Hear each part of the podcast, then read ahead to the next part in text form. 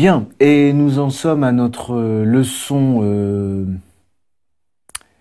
1, 2, 3, 4, la leçon 4, et nous entrons dans le Moyen Âge. Un Moyen Âge qui va durer 1000 ans, euh, deux fois 500 ans, deux séances, avant donc l'ultime séance qui portera sur la modernité. Donc nous commençons par le Haut Moyen Âge.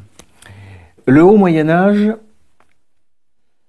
en somme, lorsque nous parlions de la, des théories modernes sur le récentisme, on pourrait, dans l'histoire du droit, finalement, euh, en faire fi, c'est-à-dire passer directement au bas Moyen Âge. On pourrait le faire euh, parce qu'il n'y a pas énormément à dire, euh, dans la mesure où on a une coupure, on a une rupture dans l'histoire du droit qui va durer précisément 500 ans. On peut, on peut considérer que c'est une rupture, sauf à tenir compte de l'époque la plus florissante, la première époque en fait, du droit musulman. Et si on tient compte du droit musulman, en réalité, le trou de 500 ans est bouché, parce que là, il y a énormément de choses qui se passent.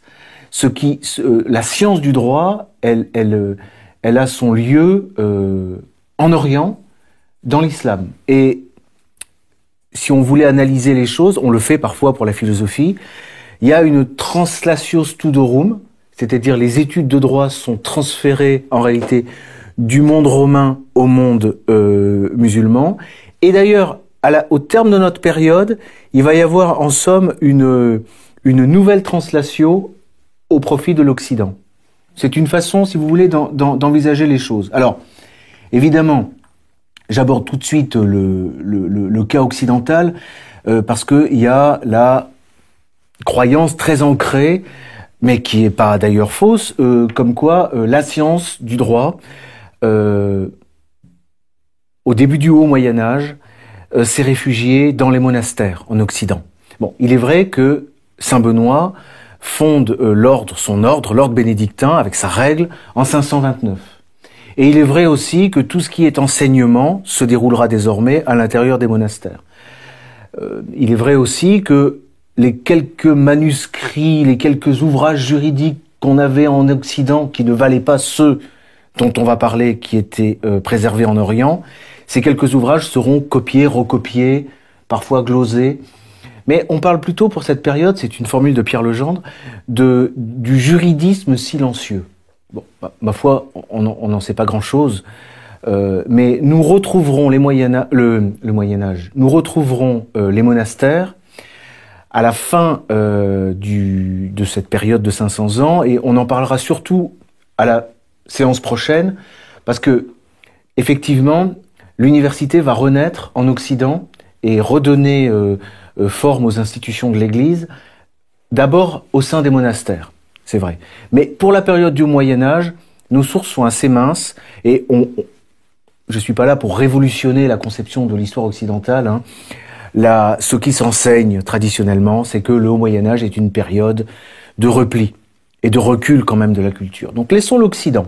J'ai assez parlé de l'Occident. Parlons plutôt de l'Orient.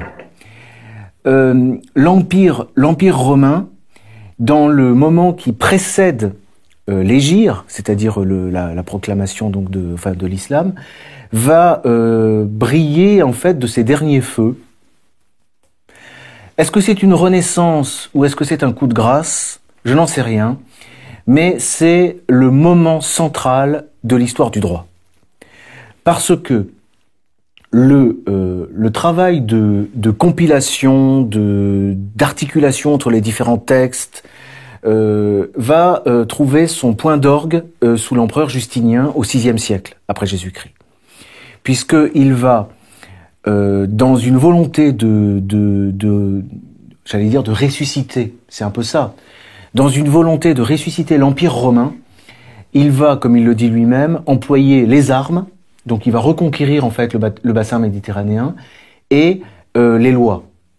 Et en ce qui concerne les lois, il va confier à des équipes de juristes qui viennent en fait des universités euh, où alors s'étudient les textes romains transmis par euh, depuis euh, par euh, la postérité, enfin qui sont transmis par plutôt par l'antériorité, enfin qui viennent de qui viennent de la grande époque, l'âge d'or dont nous avons déjà parlé lors des leçons précédentes. ces textes sont étudiés à Beyrouth, à Constantinople, à Rome, et puis dans d'autres villes comme Alexandrie. bon. Et il y a là un corps professoral qui va lui fournir ce qu'il veut, c'est-à-dire d'abord un code, son œuvre va consister d'abord, alors là si vous voulez c'est absolument incontournable, ce sont les choses qu'il faut vraiment connaître, 528 à 529, il refait une collection des constitutions impériales. Ce qu'avait déjà tenté de faire, enfin ce qui avait déjà été le code théodosien, mais va rester le code justinien. Et puis surtout, c'est vraiment la Bible du droit, c'est l'ouvrage central de toute l'histoire du droit, c'est le digeste. Parce que le digeste, c'est une vaste compilation de tous les écrits doctrinaux, toutes ces collections de cas dont je vous ai parlé, tous ces ouvrages sur les questions, ces sentences, toute cette richesse du droit romain est concentrée dans une sorte de bibliothèque qui est le digeste de, de, centaines et de centaines de fragments tirés d'autres ouvrages.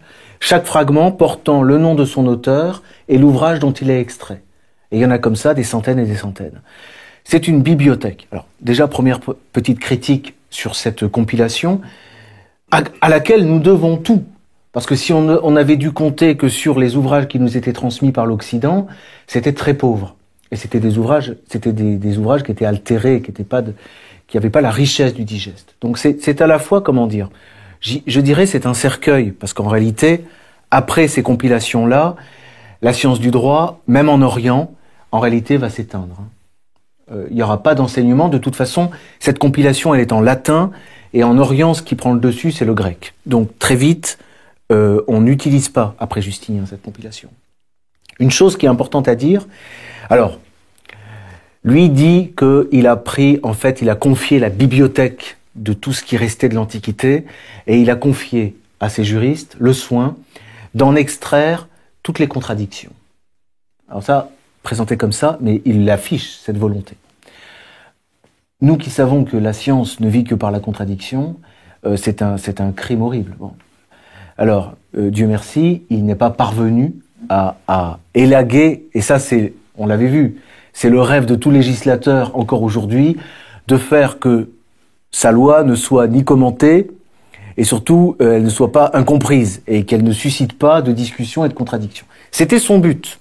Hein. c'est comme les révolutionnaires français qui avaient supprimé les facultés de droit, c'était plus nécessaire puisqu'avec avec un code, un code civil, il y aurait plus besoin, on pourrait se passer et des avocats et des professeurs de droit, qui sont la cause de tous les problèmes. C'était un peu déjà la religion, si j'ose dire, de Justinien.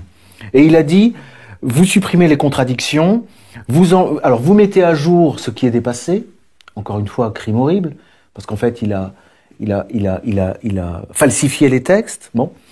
Et euh, quant à l'autorité des différents auteurs, moi, j'assume tout et je deviens l'auteur. Et donc, tous les extraits auront la même force devant les tribunaux, celle que je leur donne parce que je suis euh, euh, inspiré directement du ciel. Et voilà mon œuvre juridique pour les siècles à venir, pour l'éternité même. Et ce livre, je le, je le transmets à l'Occident pour le délivrer des barbares. Événement extraordinaire. Et puis il ajoute les instituts dont on a déjà parlé. On avait les instituts de Gaius. Sur le modèle des instituts de Gaius, euh, il, euh, il promulgue les instituts de Justinien. On peut ajouter qu'il va, il va éditer un quatrième ouvrage, les Nouvelles, euh, qui sont ces nouvelles constitutions par rapport au code. Il rajoute des constitutions. Voilà, les quatre ouvrages euh, qui forment les compilations justiniennes. Ça, vraiment, c'est absolument. Si on ne devait savoir qu'une chose de l'histoire euh, du droit, il faudrait connaître cette, cette compilation. Donc, je vous ai parlé de l'essentiel. Il joint à sa compilation un programme d'enseignement qui existait, qui existait déjà. Hein. Avant lui, en première année, on enseignait tel auteur, en deuxième année, telle loi, en troisième année, en quatrième année. Là, il réforme le programme de l'enseignement et en donnant exactement euh, de quel paragraphe à quel paragraphe on doit étudier euh, son code, son digeste et ses instituts. Instituts en première année. Voilà. Je vais juste vous donner alors le digeste, le plan du digeste. On a 50 livres, chacun composé de titres avec à chaque fois des fragments. Et les 50 livres étaient divisés en 7 parties qui portent le titre à chaque fois du premier livre qu'ils contiennent. Les principes, les jugements, les choses, les gages et hypothèques, les testaments, la possession de biens et les stipulations. Voilà. Tout le droit civil, toute la science du droit euh, contenue dans euh, cette, euh, cette bibliothèque en fait. C'est plus une bibliothèque en réalité qu'un livre. Voilà. Ouvrage de Tribonien. Alors, j'en viens donc au, à l'événement euh, central de notre, euh, euh, de notre séance, qui est donc en Orient, enfin en Orient et pour partie en Occident, le droit musulman. Alors, il y a une chose quand même que bon nombre ont noté, c'est qu'il est quand même curieux de voir surgir de nulle part une science que je vais vous décrire à base de quelques observations et avec ce qu'on a vu dans les séances précédentes, vous allez pouvoir juger de, ce à quoi on a affaire avec le droit musulman. Mais je voudrais faire au préalable une remarque. Cette science, car science il, y a, il y a plusieurs hypothèses. Soit elle est divine, elle sort directement du Coran. Et donc, effectivement, si c'est Dieu qui fait l'histoire, ma foi, les Romains pensaient que leur science elle-même était divine, pourquoi pas? Donc Dieu a recommencé. À nouveau, après les Romains, on a eu l'islam.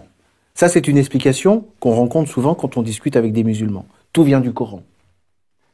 Deuxième hypothèse, comme par hasard, c'est sur le terrain des reconquêtes justiniennes, avec une restauration des institutions romaines, c'est sur ce terrain-là qu'on va avoir euh, l'émergence d'une science du droit musulman avec des savants.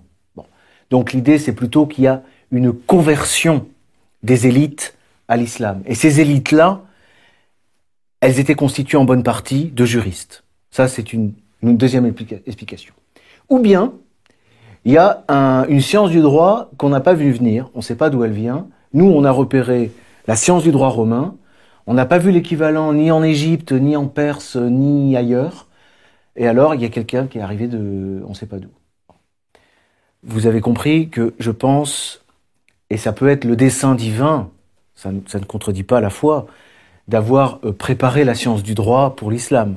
Voilà ce qu'on dira à nos frères musulmans, comme disait un client. Donc ça, c'est important à, dire. Ensuite, quelques Alors, je, viens, je ne vais pas me livrer à une histoire du droit musulman. Depuis quelques décennies, en France, on ne compte plus le nombre de spécialistes, ça pousse comme les champignons, les spécialistes du droit musulman. Il y en a partout.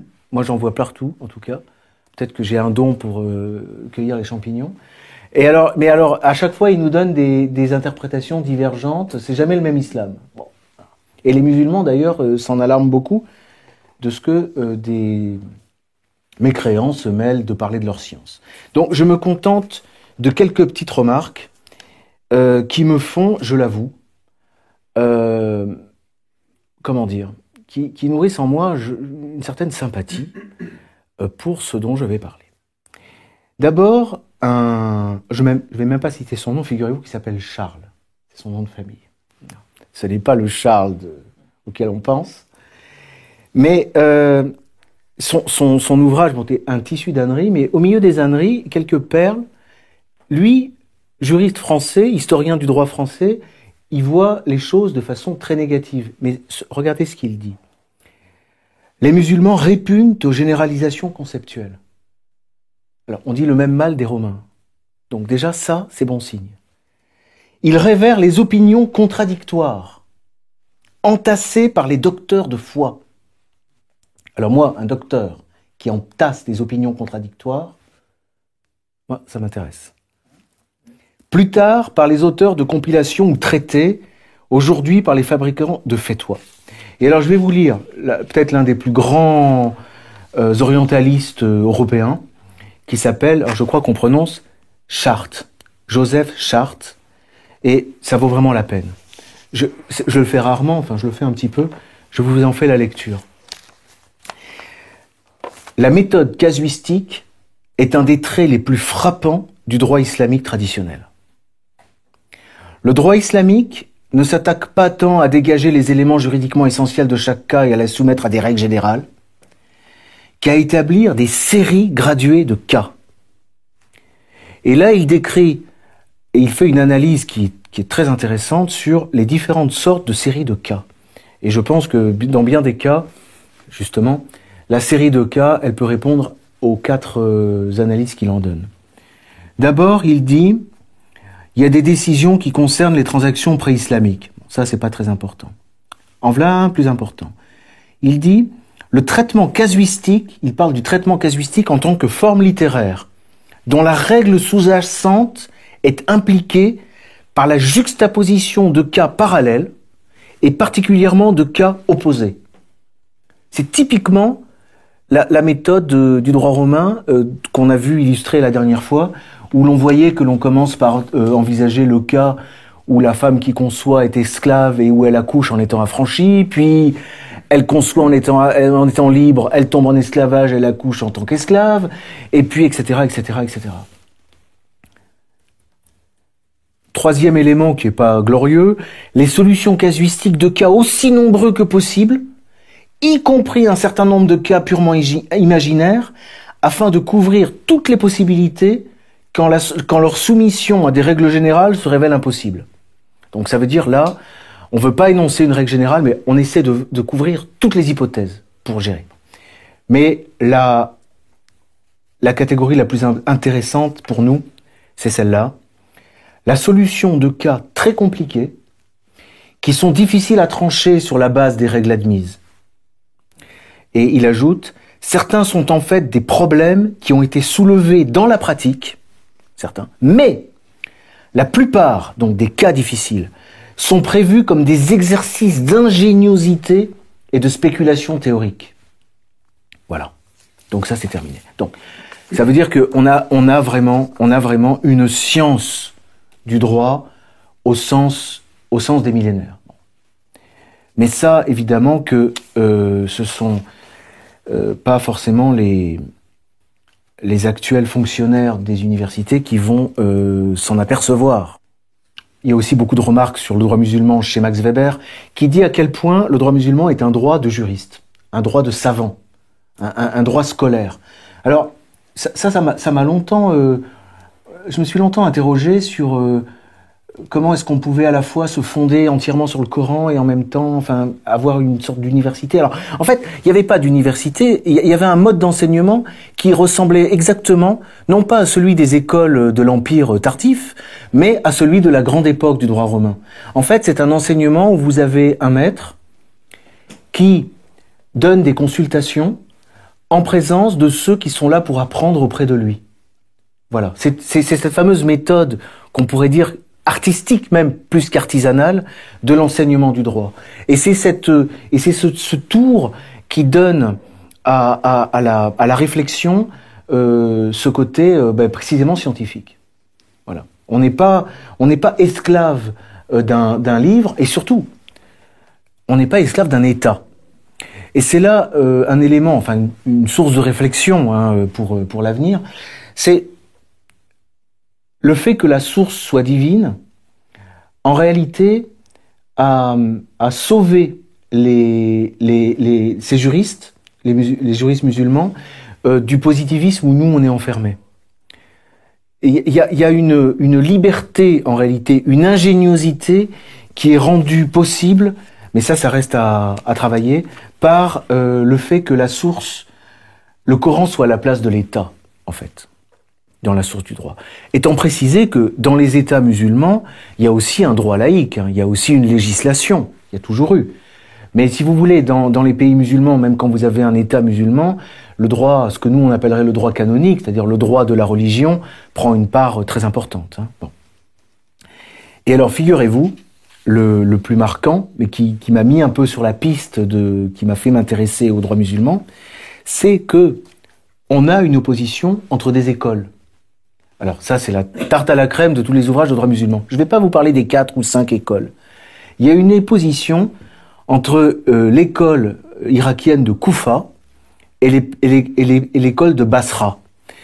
Et leur opposition, elle est fondée, enfin d'après certains orientalistes, sur le fait que à Koufa, ils sont analogistes et à Basra, ils sont anomalistes.